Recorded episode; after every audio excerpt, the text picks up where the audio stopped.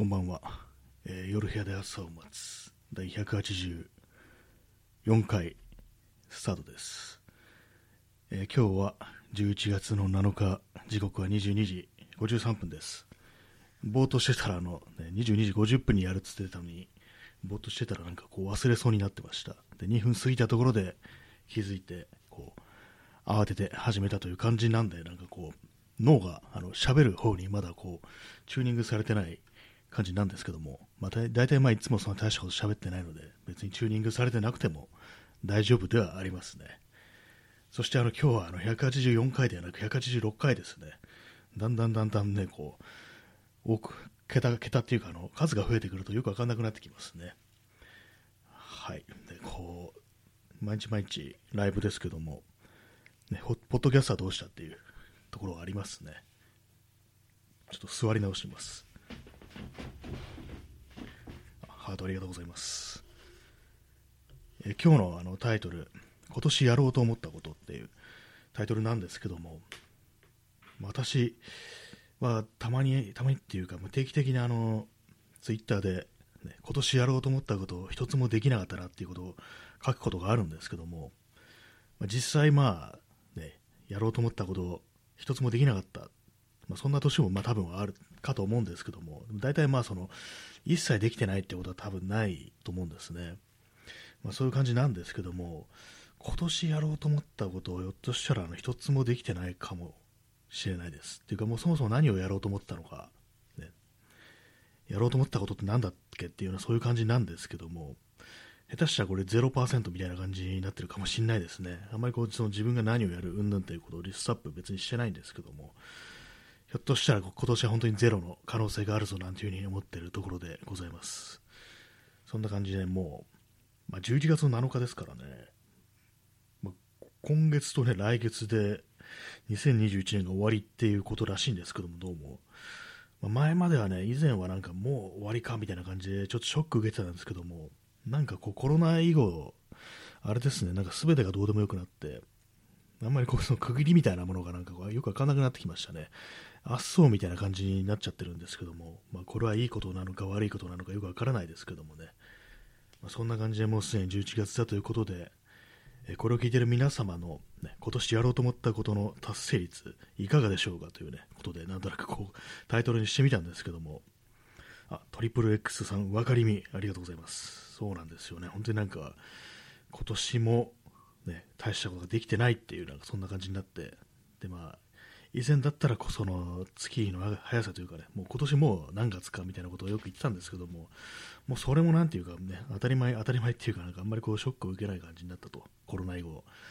まあ、コロナ以降のなんかそう時間の感覚ってものがちょっとおかしくなってる感じはしますね。はっきりとした区切りというものがこう見えてこない、そういう感じで、あれですからね、こう先が見えないような感じでみんな過ごしてるっていうのは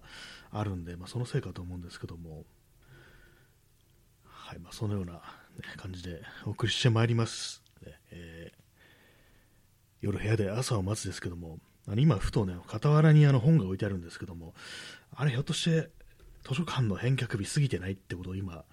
思い出して、こうヒヤッとしてるんですけども、まあ、ヒヤッとしてるって言っても、本当になんか1日2日じゃ別にこう、ね、別にペナルティーもないんで、あれなんですけども、いつもね、割となんかちゃんと返す人がね、覚えてるんで、ね、返さなきゃなと思いましたね。別に今はね、こう、今図書館行ってあのポストに放り込んできてもいいんですけどもね、読み終わってないやつもあったりして、まあ、あったりしてっていうか、もう全部一冊も読み終わってないんですけども、5冊ぐらい借りてあって、まあ仕方ないという、そんな感じですね。あの読書メーターを、ね、半月ぐらい前に始めて、で、それの時は最初はあのいろいろこうちゃんとつけたりとか、まあ、毎日本を読むぞみたいな感じで読んでたんですけども、その読書メーターあれなんですよね、今日は読書をしましたかっていうなんかチェックみたいなのがあって、でまあ、毎日それにようにこう、ね、チェック入れていくと、ね、何日達成しましたねみたいなそういうのが出てくるんですけども、そういうのもあって、なんか最初は、そのサービス使い始めは毎日少しでも本を読むってことをやってたんですけども、やっぱりこう最近また、ね、こうどうでもよどうでもよくなってきたってあれですけども、なんかこう、読書がね習慣じゃななくなってききてしまいましたね。はい、まあそんな感じで、ね、やっぱりこう、すべてが、すべてが中途半端に終わるというね、そんな感じの放送でございます。ただそういう感じこの中途半端な、ね、放送でも唯一ねこう続けてるというか定期的に話題に出してることがあって、まあ、それはあの、ね、人の肉を食うっていうねことなんですけどもこうこの放送はねもう定期的に人肉食カニマリズムについてね言及することがあるんですけどもでね、まあ、これちょっとね今日初めて聞いた人に本気にされたら困るんですけども、まあ、大体それ冗談ですよ別に私がなんか人の肉を食べたいと思ってる、ね、わけでも全然ないんですけどもね、えー、トリプレックスさん、ええやんありがとう、ありがとうございます、ね。人肉食はいいよなっていう話ですよね。まあ、あまりにもね、こういうふうに定期的に人肉食の話が出てくるもんですから、もういそタイトルをあの、新谷明の食人万歳っていうね、タイトルに変えようかなってちょっと思ったりするんですけども、多分跳ねられるんでしょうね。食人万歳っていうタイトルにしたら、その言葉使うのやめてくださいみたいな感じで、下手したらバンされるなんていうね、こともあったりするのかなって思ってるんですけども、私この放送で結構ね、好き放題言ってますけども、冷静に考えたらあのバンされるっていう可能性多分ゼロじゃないですよね。あんまこうめちゃくちゃなこと言ってたらね、こう、まあ、差別的なこととかね、言ったら消されるなんていうこともあるのかもしれないですけどもね、まあ、食人はどうなんだって感じですけどもね、よくわかんないですけども。えー、くじあどりさん、新谷明の食人 TV っていう、ありがとうございます。そのノリでちょっとね、行くっていうのもね、ありかもしれないですね。完全にテレビのね、こう、バラエティ番組の、この後8時からみたいな感じでね、食人 TV が始まるっていうのも、割になんかありというかね、何をね、何を目指してるのかわからない TV ですけどもね、まあ、食人はいいぞっていう感じなんですけども、まあ、この放送でよくね、食人とかね、人の肉を食べるということでね、なんかそれが何を言い表しているかというと、まあ、要は他のね、人気とを食い物にする、搾取するっていうようなことが、まあ、いわば食人と言っては言っていいのではないかみたいな、そういうニュアンスで、まあね、結構話してるんですけども、まあ、それですよね、そういう、まあ、この今の世の中、本当に人食い人種ばかりがいるというね、まあ、そういうことをなんか皮肉ったタイトルということでね、食人 TV、食人万歳っていうね、そんな感じのタイトルでやるっていうの面白いかと思うんですけども、ただまあ一切通じないですよね。いきなりなんかこう適当にね、スクロールしてたら、こう食人万歳とか食人 TV とか出てきたら、何って感じになりますからね。あまりこうね、見ようとは思わない感じですよね。聞こうとは思わない感じですよね、多分。えー、くじあどりさん。維新は食人 TV ですね。あ、そうですね。あの政党の維新ですね。あれ完全食人ですね。むしろ人食ってないやついんのかなみたいなね、こと思いますね。あれなんか、すごい不祥事のなんか一覧みたいのを、ね、書いてる人いたんですけども、あれ結構凄まじいですよね。これ何らかのね、非合法組織として認定した方がいいんじゃないかみたいなことすら思うんですけども、あれなんか本当リアルになんか文明が終わった後になんかこう人間をなんか奴隷にしてねるなんか組織みたいなね悪党の集まりみたいななんかそういうのなんか想像するんですけどもなんかあれちょっと一大勢力になるっていうのをね考えてちょっと怖いですよね。あれ本当になんかあれは本当に信じがたいようななんかそんな感じがしますね。えー、クジャルイさん公安の調査対象じゃないから政府利用ああ公安にはね公安もなんか人食い組織ですからねあれも。絶対人肉食べてるっていう風に思いますけどもね、まあ、こんなこと書いてるといつかね狙撃されるかもしんないでねあれなんですけどもね。これがあの言葉じゃなくて、喋りじゃなくて文章だったら、ね、結構ね、もう殺されるかもしれないですね。私が、ね、今、命を落としたら絶対自殺ではないのでね、そのことはちょっとっていうね、考えておいてくださいみたいなことを、ね、言う放送になるかもしれないですけども、まあ、食人 TV、食人万歳とか、そういうタイトルが皮肉だと通用するかというと、まあ多分ね、通用しないっていうふうには思うんですけども、インスタントコーヒーを飲みます。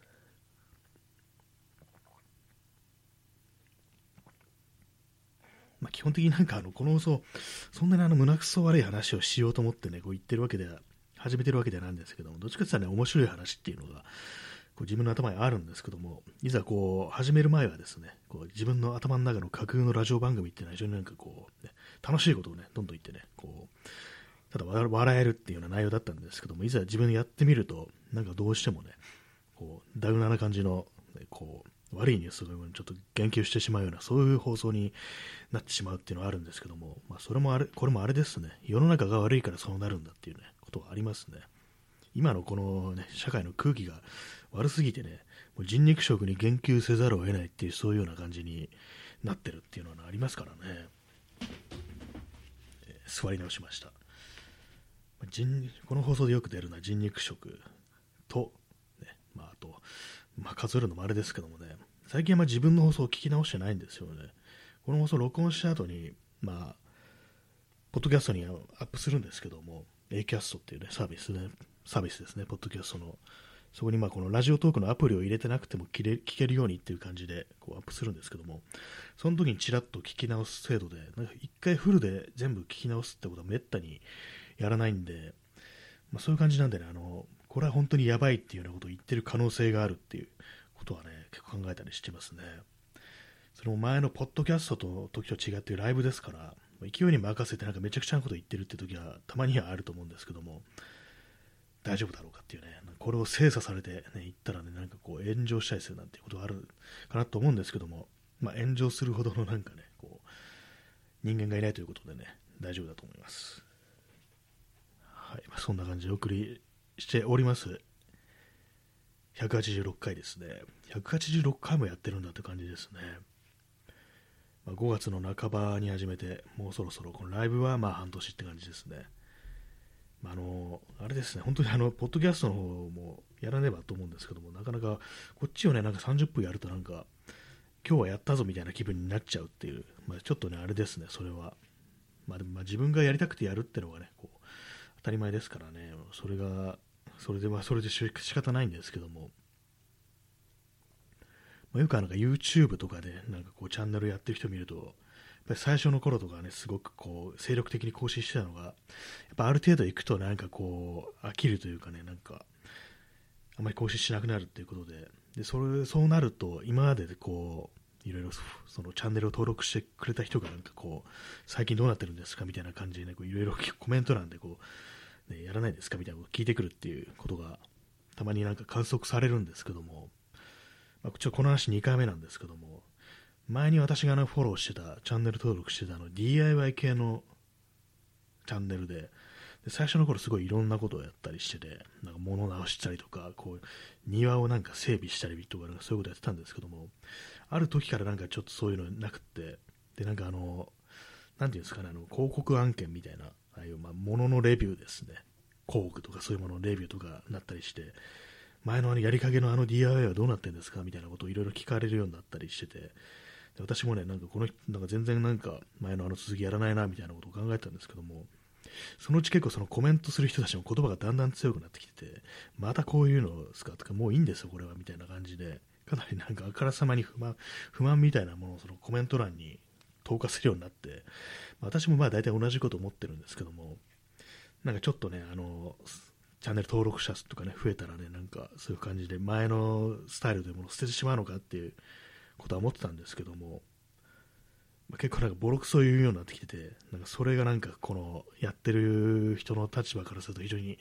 辛いのかなって思うんですけども、まあ、心情的にはね、なんかこう全然面白くなくなったな、この層みたいなことをやっぱり思って、それでまあ登録解除とかしたりしたんで、あれなんですけども、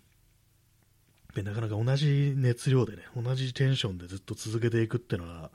なかなか難しいことかと思うんですけども、まあ、特にあの映像とかだと、まあ、こういうふうに喋ってるのと違って、手間もかかるし、編集も大変だし、ね、何をやるかこう考えるのも大変だしっていう感じで、やっぱ難しいなと思いますね、定期的にやるっていうのは。これはなんか喋るだけですからね、何、喋ることなくても喋ってればいいっていう、喋ることがないということについて喋ってればいいんで、まあ、こっちはまあ気楽ではあるんですけどもね。これがまあちょっとね、YouTube とか動画とか、しっかりしたコンテンツをやっていこうとなると、やっぱこう、病んでくるっていうのはね、ありそうですね。なかなかその辺のバランスの取り方というものが難しかったりして、下手にね、なんかこう、最初うまくいってて、こう、いい感じになってると、それをなんかこう、続けられないことによってみんなちょっとね、不満が出てくるっていう、そういうのはね、あったりしますね。えー、インスタントコーヒーを飲みます。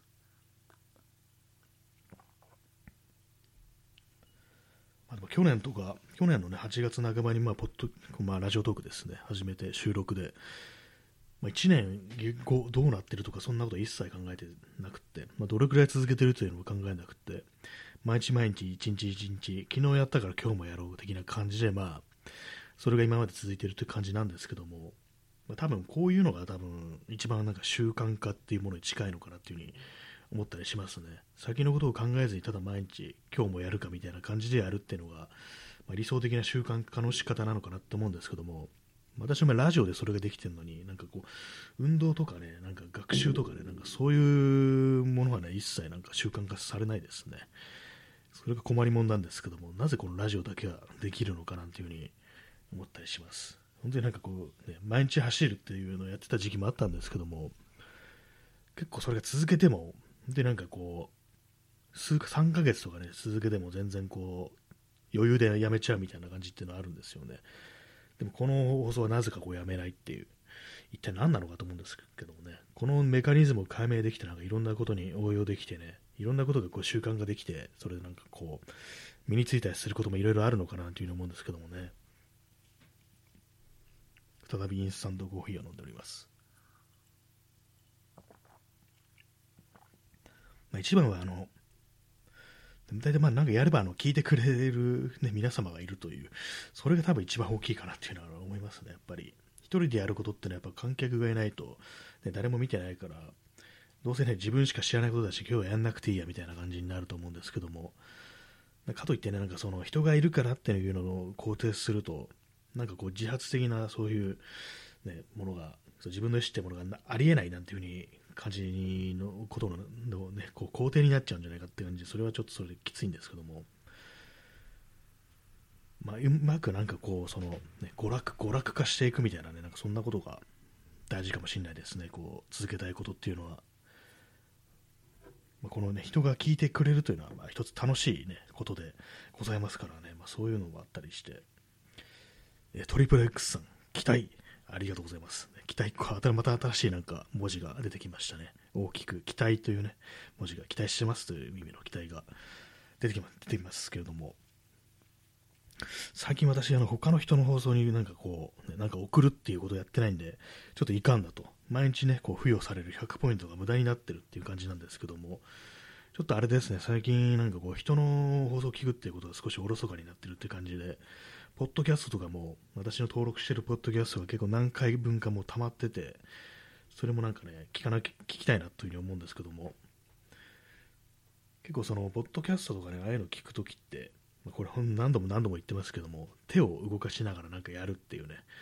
そういうのがね、こう、いいんで、ね、まあ、あれ非常になんか心安らぐ時間っていうのがあるんで、例えばなんかあれですね、あの、縫い物とかね、裁縫とかね、しながらとかね、掃除しながらとか、まあ、家事をやりながらとかね、そういうことをやりながら、ポッドキャストを聞くのって本当になんかすごく相性がいいんですけども、なんかこうどうせなんかポッドキャストとか聞くんなら、何かこうね、手仕事をやりながらこう聞こうなんていうような感じのこと最近思ってて、でも何をね、やるか決められないから、ポッドキャストを聞くのはね、また次回にしとこうみたいな感じでちょっとね、先送りしてしまってるっていうのがあるんですけども、まあ、いろいろありますからね、こうまあ、その縫い物とかね、なんかあれ作ろう、これ作ろうって思ってるものはね、もうたくさんあるはずなのになぜかこう、その全てがね、ペンディング状態にあるという感じなんでね、それをちょっとなんとかしたいですね。なんか今週中になんかあれは仕上げよう、あれは作ろうみたいな感じのことは、ちょっとね、やっていかないと、やっていかないとちょっと堅苦しいですけども、なんかそうした方がまあ進められるのかなと思ったりしてて、でも頭でね、まあ、そういうこと思ってるんですけども、実際なんか手を動かすかとなると、まあ、ならないっていうね、そんな感じですね。結構あの掌握の根源っていうのはあれかもしれないですね。あのパソコンの前に座ってるっていうね、やっぱ画面を見てると本当なんか、あらゆるね、なんかその記録みたいなものが、そのね、インターネットに吸い込まれていくっていうね、そういう感じするんですよね。やなんでね、こんなにこう、そうインターネットをねしてると気力が無気力になってくるのかってちょっと不思議であるんですけどもやっぱりそのいろんなねこう情報とか、まあ、ニュースが流れてくると、まあ、その大概がね大概というかほとんど99%がなんかもう人の気力を削ぐようなねこう悪いニュースだったりするっていうのが結構あると思うんですけども。なんかこのね付き合い方ってものを本当になんか、まあ、インターネット、まあ、90年代終わりぐらいからですかね、まあ、大衆的になったっていうのは、まあ、よまあ、その辺の、ね、パソコン通信はよくわかんないですけども、まあ、そういう感じでなんかこう、このね20、21世紀に入ってから、21世紀に入ってからずっとそのなんかこう、悪いインターネットとの戦いだったんじゃないかみたいなことはちょっと思うんですよね。大体まあね、なんか、ろくなことが書いてないっていうのがね、まずあったりしてて、基本的になんかイービルなものであるっていうね、感覚っていうのはなんかこう、日本の、特に日本のなんかね、大衆的なインターネットっていうものにはあると思うんですけども、なんかそういうの本当に、あれですね、嫌ですね。まあ、古くは何なんですかね、ああいう2チャンネルとかが始まりなんですかね、そういうような悪いインターネットってものは、まあ、その以前でもずっとあったんだと思うんですけども、まあ、それがなんか普通になんか大衆的になったという、そういうことなのかなっていうふうに思ったりしますね。まあ、特にこの話、別にどこにも行き着くとこないんですけどもね、私今あの、鉛筆をこう手にしてて、HB のですね、普通の鉛筆なんですけども、これがもうだいぶ短くなってきてて、もう5センチぐらいしかないんですよね。そういうわけなんでね、なんかあの、まあでも最後までね、使いたいですよね、鉛筆って。まあそうでもないかなと思うんですけども、なんか久々になんかこの、昔よく子供の頃とかね、その、ちびた鉛筆を使うために、補助軸っていう、延長させるためのね、なんか筒みたいなね、ありましたよね。なんかああいうの買おうかななんていうふうに今思ってます。まあ、あんま鉛筆をね、使う機会ないんですけども、普通になんかメモったりするときは大体ボールペンでね、メモってるんで、あんま鉛筆使わないんですけども、なんかたまに絵を描くときぐらいしか鉛筆はつかない、そんな人間になってます。けれども、なんかこう、やっぱりなんか補助軸とかね、なんかそういうものがあると、ちょっと盛り上がってね、なんか、いろいろやるんじゃないかみたいなね、なんか道具が揃ってると、何か、あれこれ手をつけるんじゃないかっていうね、まあ、よくある幻想ですよね。道具さえ揃ってれば、俺はね、ちゃんとこう、いろいろ手をつけてね、進められるんだっていうね、そういうような考え方ってあると思うんですけども、でも実際はそういうこともね、物が揃うと本当に手をつけるなんてこともあるかと思うんですけども、私の場合はあまりそういう感じではないなっていうふうに思ったりしますね。結構思うんですけども、なんかあれが気になる、これが気になるっていうふうに思った時に今、まずまあインターネットでこう調べるってことが多いと思うんですけども、私はまあそうなんですけども、なんかこう、その調べた時点で結構その、やった気になっちゃうっていうのはあったりして、あとまあも、いろんなね、ことでも、自分より優れた、ね、人がね、無数にいるっていうことはね、すごくあると思うんですけども、そのせいでなんかこういろいろそのやる気というものを削いでるのかなっていうふうに思ったりして、まあ、何でもね、情報があるっていうのはなんかこう、いたしかよしなところあるのかなっていうふうに思うんですよね。結構あれ思うのが、私があんま楽器をなんか結構熱心にね、これ練習した頃はまこう YouTube とかなかったんで、で今ね、そういう感じで、あの、すごく熱心にこう、楽器とかで弾けるようになりたいって思ってるね、なんか、少年だったら、ななんで少年なんて感じですけども、少年だったらもういろいろこう、その YouTube とかでね、こう、なんかいろいろありますからね、こう、耳コピとかでして動画とかなんか実際演奏してるとかね、そう解説してくれてる動画とかありますけども、ああいうの見てもう少し上手くなったんじゃないかなみたいなことたまに思うんですけども、逆になんかそういうところに記録みたいなね、吸い取れたり、吸い取られたりとか、まあ、自分よりね、すごく上手い人がね、たくさんいるわけですから、それで嫌になっちゃってやめるっていうね、なんかそんな、どっちかのね、ルートかなというふうに思ったりしますね。そして自分はその嫌になっちゃってやめる方だったんじゃないかみたいなことを思ったりしますね。自分みたいな人間でもある程度その楽器とかね、続けられたのは、あんまりこう情報がなかったからなのかななんていうふうに思ったりしました。最近ふとね、なんかこう、何でもかんでも調べりゃ分かるっていうのもまあ考え物なのかもしれないっていうね、余計な情報とかもたくさん入ってきたりとか、自分がやる意味なんてないんじゃないかなって思うっていうね、そういうふうな心持ちにさせてしまうような情報っていうものがインターネットに溢れてるんじゃないかなっていうふうに思うんですけども、結局狭い世界にいるっていうのも一つ、ね、なんかちょっと重要なことなのかもしれないっていうのはありますね。あえて、ね、胃の皮の、胃の中の蛙とか言いますけども、あえてその子にとどまるっていうのも、こうなんかね、保つっていう、自分というものを保つっていうことを考えると別に悪いことではないというか、まあ、そこでしか発揮できないなんか自分の持ち味みたいなものっていうのは多分なんかあるんじゃないかなっていうね、ことをね、ちょっと思ったりするんでね、別に無理して世界を見る必要もないみたいなことも時折思ったりしますね。えー、トリプル X さん、待ってた。ありがとうございます。ね、この謎のピンク色のキャラが、こう、サイリウムみたいなものってね、こう全身ピンクに染まった状態で待ってたっていう感じですね。どこかでね、誰かが待ってるんでしょうかね。ってなんかよくわかんないこと言ってますけども、大体まあね、みんな、みんなそれぞれの場所で何かを待ってるっていうね、そんな感じのね、感じになってますね。えートリプル X さん、延長指定のスタンプを押そうと思って間違えました。あ、延長指定の方だったんですね。わかりました。延長します。ね、延長指定のスタンプを押すと、もう自動的に延長されるぐらいの勢いでね、延長する、こう、ちょろい放送なのでね、本日は30分延長してお送りしたいと思います。ねえーチャンツさん、札束、ありがとうございます。いいですね、札束。ね毎回なんかいいですね、札束って言ってますけどね。札束、ね、こんだけの札束を拝め拝める日というのはね、来るでしょうかっていう、ね、感じですけどもね。インスタントコーヒーを飲みます。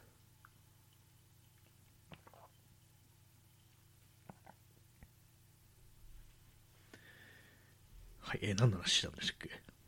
あそうですね、あえてまあその、別にね、無理して世界に出ていくというのも、なんかね、考え物なのかなと思ったりして、ある程度こう視野を自分のね、こう意思で狭めていくっていうのも、ちょっとね、ありなのかなっていうふうに思ったりしますね。でも実際ね、もう、もうすでに知ってしまったことをなかったことにするっていうのはね、できないですからね。昔、あの、高校の時だと思うんですけども、なんか古文だったか漢文の先生だったかが、なんか知の悲しみっていうね、言葉をこう、授業中にあの黒板に書いて、でまあ、要はそれどういう意味かっていうと、まあ、知ることの悲しみっていうような、ことを話してたんですけども、一応知ってしまったら、ね、それなかったことにできないっていうようなことで、まあ、必ずしもね、いろんなことを知るっていうのは、いいことばっかりではないっていうね、ことを言ってたことを急に思い出しましたね。まあ、そんなになんかその、雑談とかね、するような先生じゃなかったんですけども、基本的になんかちゃんときっちり授業をやるっていうタイプの、割とまあ固めの授業をね、する先生だったんですけども、その日はね、なんかそういう感じでちょっと脇道にそれるような、あんまね、古文とか漢文とか関係ないようなこと話したんで、なんか珍しいなと思ったんですけども、そのね、まあ、めったにないなんか雑談みたいなことをしたおかげかなんかわかんないんですけども、その言葉なんか未だに覚えてたりしますね。割と国語とかね、なんかあの漢文だとかね、そういうの先生っていうのは、がした話っていうのは結構覚えたりしてて、割になんかそうですね、割と私はなんか学校通ってた時あの国語の先生とかね、割となんか、いい先生というかね、まあ、好きだなと思うね、そういう授業をする先生がね、いましたね、なんかこう。他のなんか数学とかだとかね、なんかこう、別な科目であんまこう印象に残ったってないんですけども、国語のね、なんか教師、先生とのなんか妙になんかそういう感じで、時折なんか印象に残るようなことを話すっていうね、なんかそんなイメージがありますね。昔の一人あの若い先生がいて、なんか急になんかね、今日なんかテンションが変だなみたいなね、ちょっとなんか破れかぶれっぽいテンションだな先生みたいなこと思ってたら、いきなりなんですけども、昨日先生、彼女に振られましたみたいなことをね、急に言ったなんか若い先生がいましたね。確かその20代ね、なんか後半ぐらいだと思うんですけど、その先生。別になんか全然私はただ聞いてるっていうだけでね、授業の他でなんか話したりとかなかったんですけども、そのことをなんか急になん思い出すことがありますね。唐突になんかね、昨日振られましたっていうね、風になんか発言するっていうね、結構確かにその時なんかしんどそうな顔してたってことをね、未だになんかその思い出しますね。その先生、人の顔ってなんかもう、先生ぐらいだとね、なんか忘れちゃうってあると思うんですけども、他人じゃない限り、未だにその先生の顔を思い出せますね。その行った時の顔とかを。ね、まあ、どういう風に振られたんでしょうかっていうね、感じですけどもね。そんな感じで、まあ、今日はね、延長しますので、ね、一旦また5分程度のね、インターバル、休憩をいただいてからまた始めたいと思います。まあ、そのような感じでね、えー第1部、カンってやつですね。第2部。第2部は5分後から、5分ぐらい後からスタートするという感じで、ね、いきたいと思います。そしてまあ何を喋るか。そしてまたあの図書館に本を返さねばみたいなことをね、思い出しました。そんな感じで、ちょっと一旦あの終了という形で、5分、5分後にまた始めます。それではちょっと一旦終了しますね。はい。それでは5分後にまた。はい。えー、第2部の始まりでございます。188 8回でしたっけ ?186 回ですね。本当になんか、やばいですね。この数字の覚えら覚えられなさがなんか本当にすごいんですけども、最近ちょっと怖くなってきましたね。今までなんか冗談でね、なんか、間違える数字覚えてないぐらい大したことじゃないだろうと思ったんですけども、今日初めの方でね、186回ですっていう風に言っといて、今の188回ですからね、ちょっと危ないんじゃないかなっていう、短期記憶がちょっと死んでるんじゃないかなっていうふうに思いましたね。もともと数字に弱い人間なんでね、まあ、まあ、ありがちなことではあるんですけども、にしてもさっき言ったばっかりだろうっていうようなことはね、思ったりします。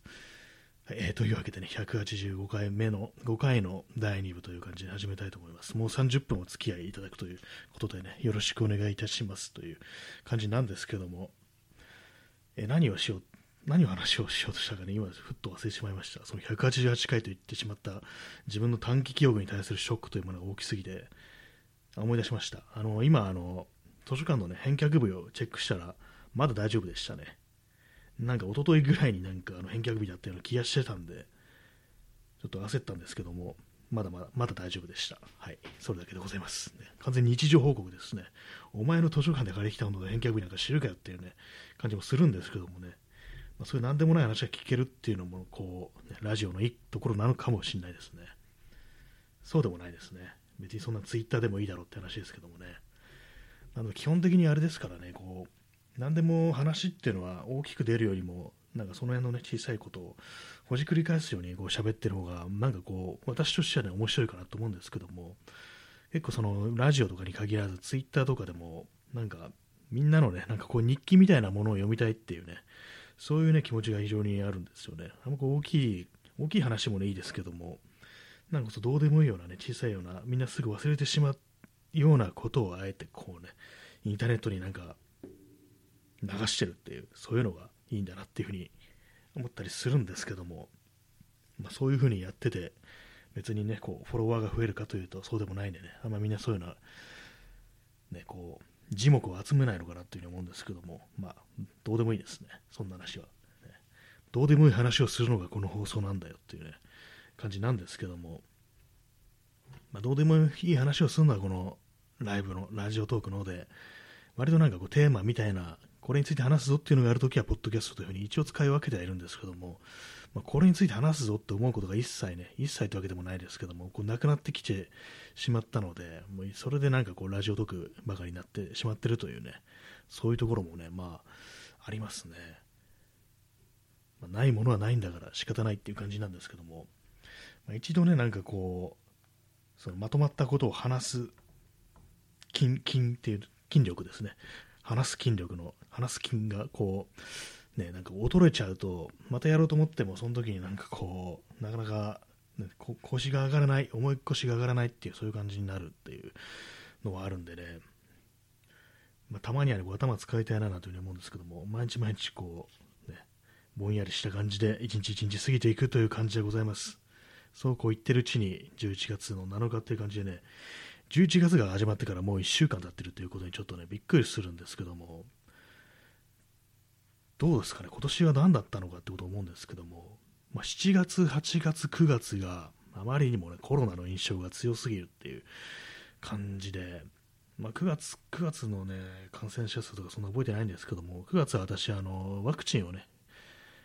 打った月でもあるのでね、それでまあ印象に残ってると思うんですけども、残ってるかと思うんですけども、まあ、7月、8月はまあコロナですよね、感染爆発ってことでね、それがまあ非常に印象強くって、でまあ、そうなるとまあ全然こう人と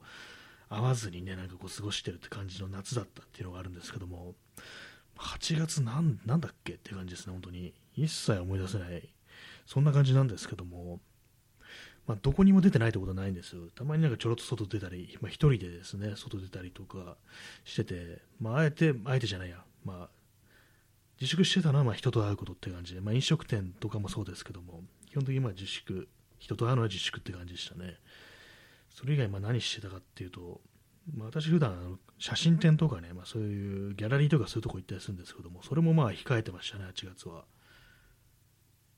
まあ、多分ねややめ、やめらないっていうね、そういう選択した人もまあまあいたと思うんですけども、延期とかね。やっぱりあれですね、あんだけこうインパクトあったその8月のね、これやばいんじゃないのっていうね、自分も感染するっていうのがすごくリアルに思えてた時期だったんですけども、それもなんか本当喉元すぎすぎればって感じで、終わってしまうとなんかこううっすらとした印象にとしてしか残らないっていう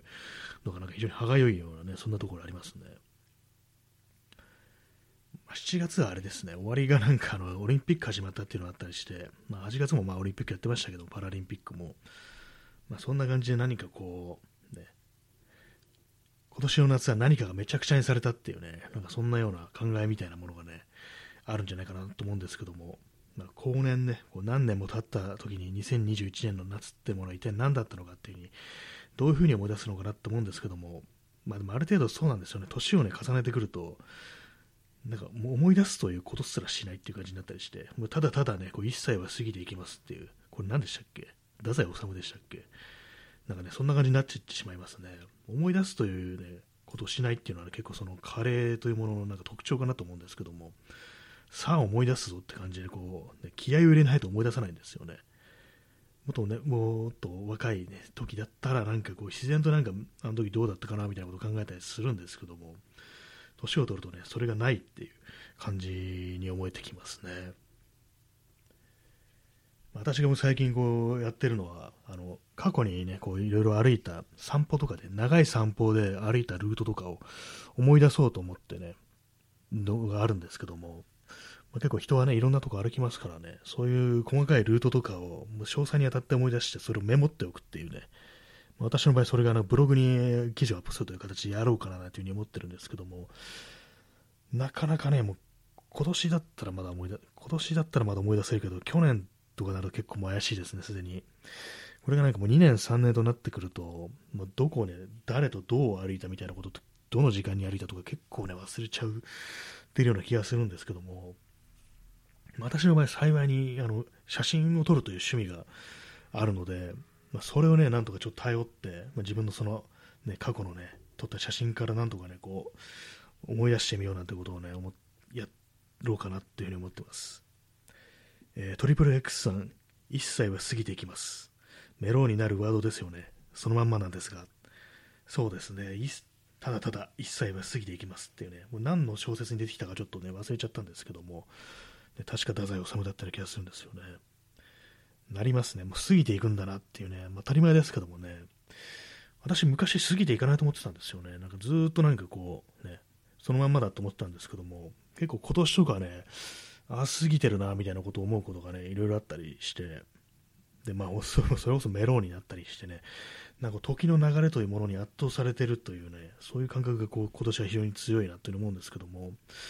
それもあれなんですよね、なんかこう、最初だけで、なんか今またなんか再びそういうものに対してこう麻痺しつつあるっていうのがね、こう自分ながらにこう分かって、なんか嫌だなと思ったりしてるんですけども、なんか本当にこう何でもかんでもこう、あれですね、喉元過ぎればっていうね、なんかそんなことがありますね、本当に。どんだけね、こう悲しかったことでもね、なんかこう、時間が経つとなんか、本当になんか、単なるね、1ページになってしまうっていうね、そういうことってある、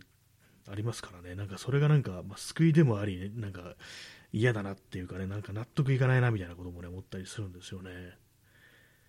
まあでも全部のことずっと覚えてたらね、しんどいですからね、忘れるということはなんか人間のなんか最高のね、機能かなっていうようなこと誰かが言ってたような気がするんですけどもね。え P さん、喉元すぎればマスクも忘れる。ああ、そうですね。確かにそういう感じの人、確か結構ね、いますね。あの、本当になんかあの、減ってからやっぱりそう感染者が、それなりになんかこう、ノーマスクって人がいたりして、それがあの前までは、本当に8月とかにノーマスクの人が見かけると、まあ、あれはもう思想かなみたいな感じのことを思ってたんですけども、これ最近見えるなんかノーマスクの人は、割となんかもういいでしょ的な感じのはね、感じますね。それこそまあ喉元すぎれば的な感じで、まあ、ワクチンも打ったし、こんだけ落ち着いてるし、いいんじゃないの的な感じの、まあ、人が多いのかななんていうような、そういう印象はありますけどもね。でも8月とかでも、4月のね、あの本当にオリンピックの時とかもね、オリンピック始まる前に、あの半ばぐらいですかね、7月の、その時あの国立競技場の近くまでね、こう行ったことあるんですけども、その時は結構な数、そのマスクしてないって人がいたっていうね、記憶があるんで、あれ何だったのかなと思うんですけども、なんかあれなんですよね、結構その、暮らし向きに余裕のあるというかね、なんか富裕層の多そうなエリアっていうのは、なぜかこう、コンスタントにノーマスクの人を見るっていうのがあるんですよね。私のま印象なんですけども、あれは何なんですかね。謎ですよね、結構。まあ、何かしらの理由があるのかもしれないですけどもね。やっぱコロナは風邪派っていう、ね、人が多いのか、それともなんかこう、ね、かかっても自分は大丈夫みたいなね、なんかなぜなぜかというとね、特権を持ってるからすぐ病院に入れるからみたいなね、ひょっとしたらそんな人もいたり、あるいはあの腎臓人間であるっていうね、ウイルスに感染しないっていうね、そういう可能性もありますからね、人間ではないという、ね、可能性ありますから、なんかまあ、あれなんですね、多分マスクしてない人は人間でない可能性あると思うんで、ちょっとね、あの、なんか、コンコンって叩いてみてね、硬ければ人間でないって感じで確認してみるのもいいかもしれないですね。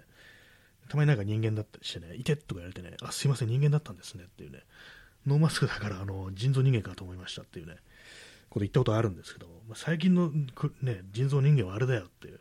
有機有機体だからっていうこと言われたりして、あ、すいません、そうだったんですねっていう、まあ、クローンみたいなもんだからね、なんていうことを言われたんですけども、クローンはコロナにかかるんですか？って聞いたら、それはちょっと試してみないと分かんないねみたいなことをね、言われましたね。っていう、なんか、ちょっと、ね、聞きが狂ってきましたね、この放送も。はい、今のは忘れてください。え P さん、人肉が万病に効く。これなんか昔割と本当に信じられてた時代があったんじゃないかなってことは、ちょっと思っちゃったりしますね。そういうの本当ありそうですよね。人肉ってあのなんかあの、孔子の時代には、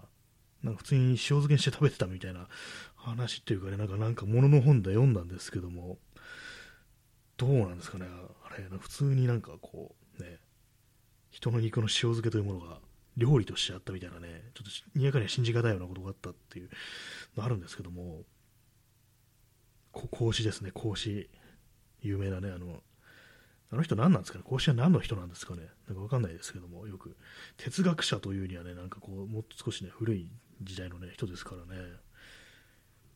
えー、クジャドリさん、髪の毛を抜く。あ人造人間かどうかのチェックとしてはね、髪の毛を抜くっていうね、それはね、確かにあるかもしれないですね。どうなってるんですかね、人造人間。人造人間って言ってもいろいろありますからね、まあ、さっき言ったみたいに、本当に機械仕掛けの、ね、人間なのか、それとも、ね、ブレードランナーに出てくるこうレプリカントみたいに、まあ、有機体であるっていうね、人間とほとんど変わらないっていうような、ね、感じらしいですからね、あの世界の人造人間っていうのは、確か肉体的にね、人間より強化されてて、寿命が設定されてるっていうだけであってね、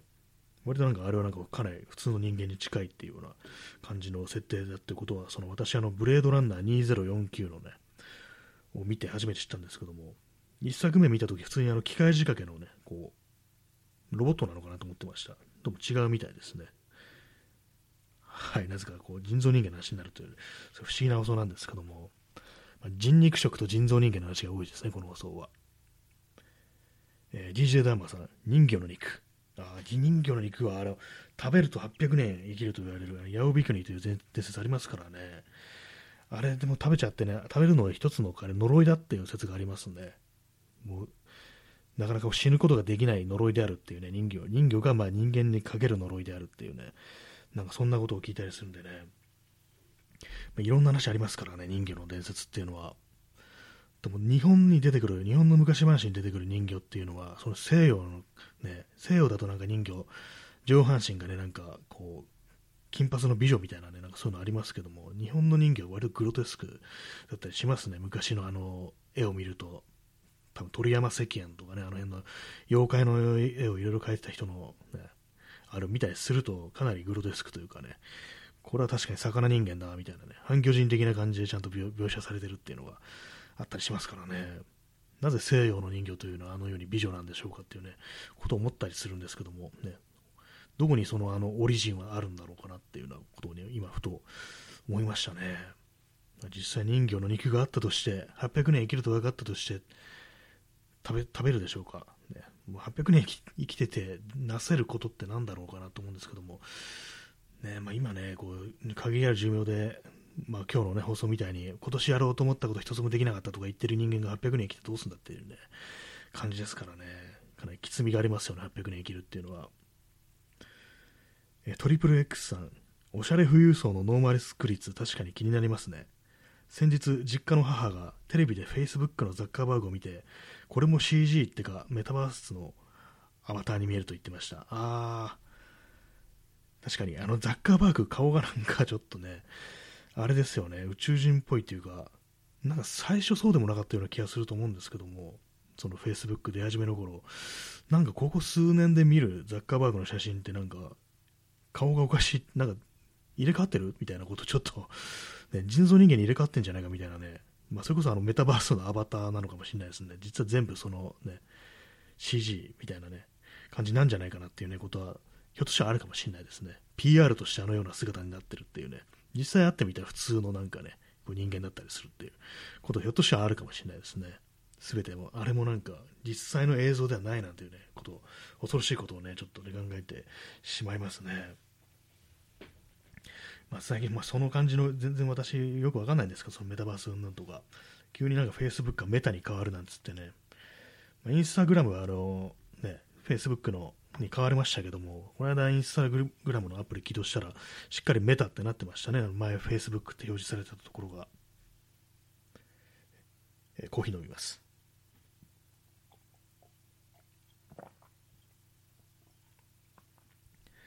はい、今コーヒーを飲みますと言いましたが、しっかりとインスタントコーヒーなのでご安心ください。しばらくインスタントコーヒーが続いてますね。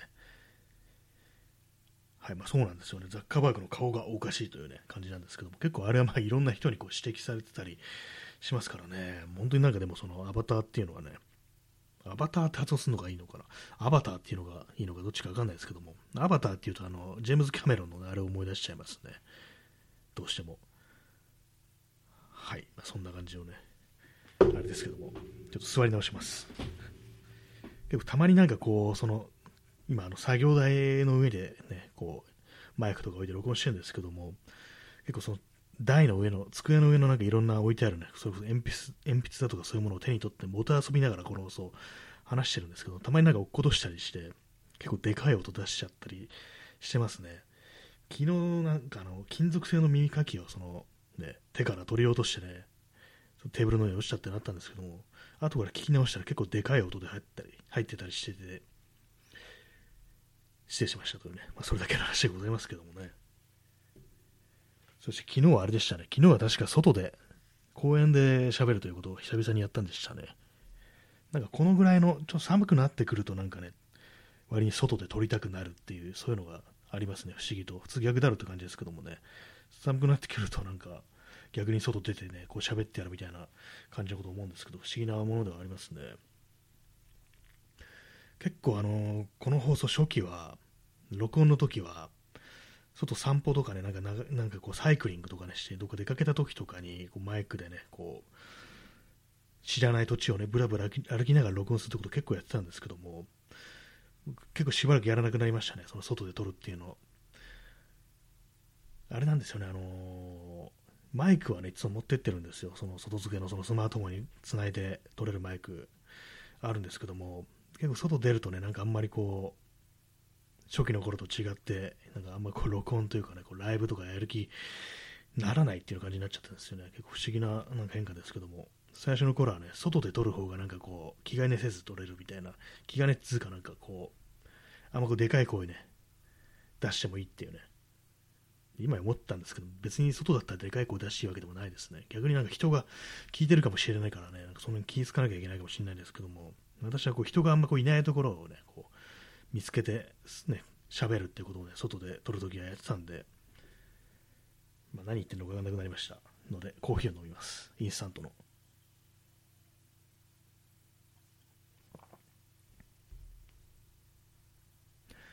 はい、えー、よくわかんない話をしてますね。えー、ワイオ、ヨー、ヨーさん。えー、うおー、ありがとうございます。ね、お久しぶりです。うおーってまた新しいあれが出てきましたね。結構いろいろこの変わってますよね、この、なんていうんですかね、この文字列みたいなの送れる機能っていうのは、結構定期的に追加されたりしててね、私なんか前あったあの、セドンっていうね、なんか謎のなんかピンク色のクマみたいなのが出てくるね、やつが好きだったんですけども、あれは一体何だったのか未だによくわからないっていう感じですね。定期的になんかあの、セドン、セドンって書いてあるんですけども、そのピンク色のクマのお腹のところにセモンって書いてあるんですよね。なんか全てが意味わかんなくって結構好きだったんですけども、あれまた復活してもらいたいですね。セドン、あるいはセモンで。はい。ね、なんだか謎ですけども、まあ、そんな感じでね、結構外で喋るということをしなくなっているというね、話でございました。まあ、結構あれなんですよね、こうラジオとか始めるにあたって、まあ、ハードルっていうのはいくつかあると思うんですけども、結構まやりたいと思ってる人もね、もしかしたらいらっしゃるかもしれないですけども、やっぱ一つのハードルの一つとして自分の声がやばいっていうね、自分の声に耐えられないっていうのが多分これが一番大きいっていうね、感じなんですけども、そのもう一つはあれですね、あの人かになんかこの自分が一人で喋ってるの聞かれたらどうしようみたいなね、そういうのがね、あると思うんで、その場合ですね、まあ、私おすすめなのがね、やっぱ外に出てって、こう、人のいないところってね、あるんですけども、公園とかで、あの、後ろに誰もいないっていうようなね、こう、場所を探して、こう、そこであの、電話をしてるような手でね、スマートフォンとかでお耳に当てて、その感じで録音すると結構ね、そうハードルが超えられますね。やばいんではないかというね、その電話するみたいなね、こう形を取ると、その自分の独り言っていうのもなんかこう、結構そのなんか受け入れられるというかね、大丈夫なんじゃないか、そういう気分っていうね、そういう気分になるんでね、もしなんか、ラジオとかもとやってみたいけど、その一人で喋るっていうことに対してあまりにもこうハードルが高すぎるという人がいたら、その通話をしている体で撮るというね、まあ、そういうやり方があるのでね、もしよかったらやってみてくださいというね、話でございました。はいえー、水さん、押せる。ありがとうございます。水さん、もしかして今日、お初ですかね？あいや、違いますね。すいません。私はあんまこう名前をなんかこう覚えないようなタイプの人間なんですかね。結構その曖昧になってしまうところがあり、ね、確か前前に一度、一度というか何度かいただいてると思います。えー、おっせるありがとうございます。結構この放送ってのはあれですね、あのツイキャスとかで、ああれもそうか。なんかあれなんですよね。ツイッターのスペースとかだと、今聞いてる人が誰かっていうのがこう全部ね、こう分かるんですけども、これラジオ、ラジオトークとかね、別になんか、皆様のね、こう、名前とか別に出てくるわけではないのでね、正確にどなたが聞いてるかっていうのはそう全部把握できないというね、感じなんですけども、ツイッターのね、スペースっていうやつはね、あれも全部見えるんでね、なかなかあれはあれでなんかちょっと、ね、ちょっとハードルになってるかもしれないですね。あの確実にこう自分が聞いてるっていうのがその喋ってる側からするとね分かっちゃうっていうのがあったりしてね。なんかこっそり聞くっていうのにはあんまこう向いてないようななんかその関係性がねちゃんと出来上がってないとちょっとやりづらいみたいな、ね、感じのところがあるかもしれないですね。私も少し前にあのスペースのね機能がそのツツイッターのねあのスペースの機能ついたんですけどもあれがねあの、何でしたっけ？急になんか頭がなんかこうあれになってきましたねぼんやりしてきましたねあ、そう、まだね、あれ2回ぐらいしかやったことないですね。結構なんかどうしたらいいのか、いまいちこう、やりづらいみたいなこともあったりして、あとなんか、あれなんですよね、スマートフォンのアプリからしかできないっていう、それがなんかちょっとめんどくさいっていうのがあったりして、あんまやってないですよね。はい。なこの放送、ツイッターのしすぎっていうのありますね。他のサービスじゃないかっていうね、あるんですけども、なんかインターネットの話をね、しちゃい、しちゃいがちですね、どうも。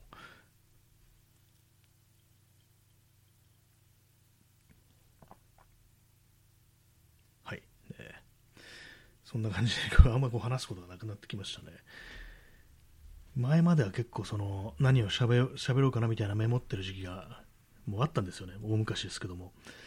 最近なんかそれもやらずに結構適当にそのままそのままこう、行き当たりばったりで話してるっていうね、人生だなって感じの放送になってますけどもね。仕方ないっていう、そんなところでございます。今日はですね、あの私何もしませんでした。あの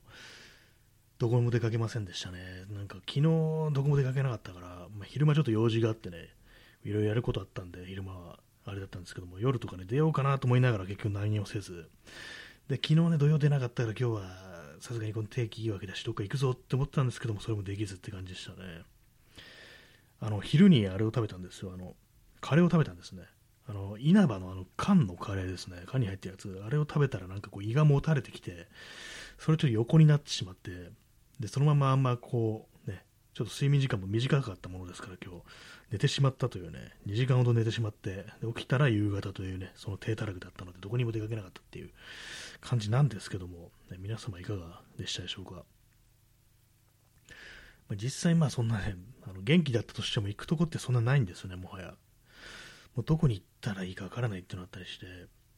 で、まあ、写真展とか1個ね、ちょっと見たいのあったんですけども、そのギャラリーが日曜休みだっていう、ね、ことで、それも叶わずって感じで、まあ、どこもね、行くあれがなかったというのもあったんですけども、本当なんか外でね、一人で外に出て何をするかってなるとね、本当に何もないんですよね。世の中の人どうしてるんですかね、こういうのって。まあ、そんなこと言われてもって感じですよね。いろいろやることあるんだっていう感じですけども。だか私の場合なんかどうしてもその外に出て、なんか遠出してなんぼみたいなね、なんかそういう思い込みがあったりして、まあ、それはあの写真とか撮ったりするからっていうのもあるんですけども、なんかこうね、自分が行ったことのないようなところに行って、そういうところをね、記録するために写真を撮るなんていうね、なんかそういうことしなきゃいけないっていう、そういう思い込みがあって、それもなんか自分が楽しいからじゃなくって、なんかやんなきゃいけないみたいなね、変なこう、そういう思い込みっていうものがね、結構、まああるんですよね。良くないですね。どうしても普通になんか楽しみでこう、あれをしよう、これをしようってんじゃなくて、いつしかそれが義務みたいになるっていうね、非常になんかこう、良くない感じのね、歪んだね、感じの、こう、あれになっちまうんですよね。一体ななぜなのかなっていうふうに思うんですけどね。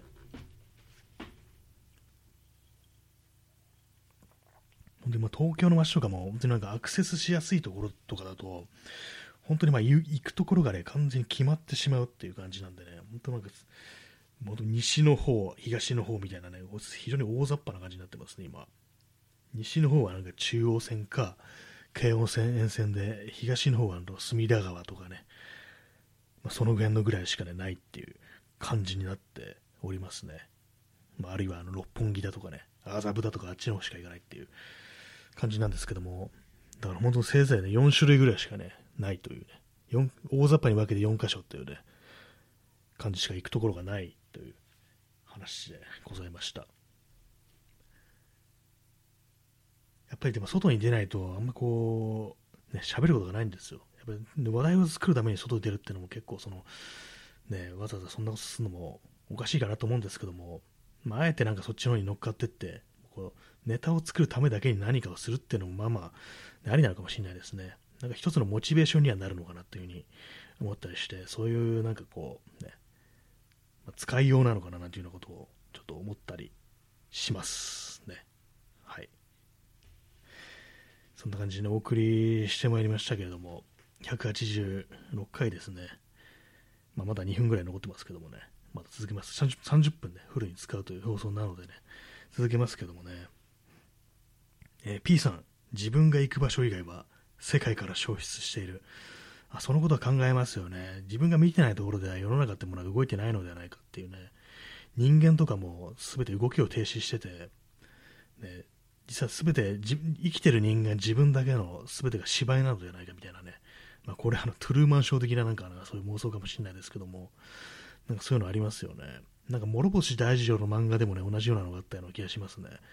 自分、ま、生きてる人間は本当になんか、自分の周りのね10、10, 人ぐらいで、他はみんな機械である、ロボットであるっていうね、なんかそういう世界に生きてる青年の話ができてきたと思うんですけども、まあ、そういう世界の分かっててね、なんかこう、どうせみんな周りはなんか機械仕掛けの、ね、ロボットでね、生きてる人間じゃないんだから、結構むちゃくちゃな、ね、犯罪行為というかをするんですけども、ね、銃とかね、持ち出してきてね、撃ったりするっていうのがあって、でもまあ人間じゃないからみたいなね、ことを思っ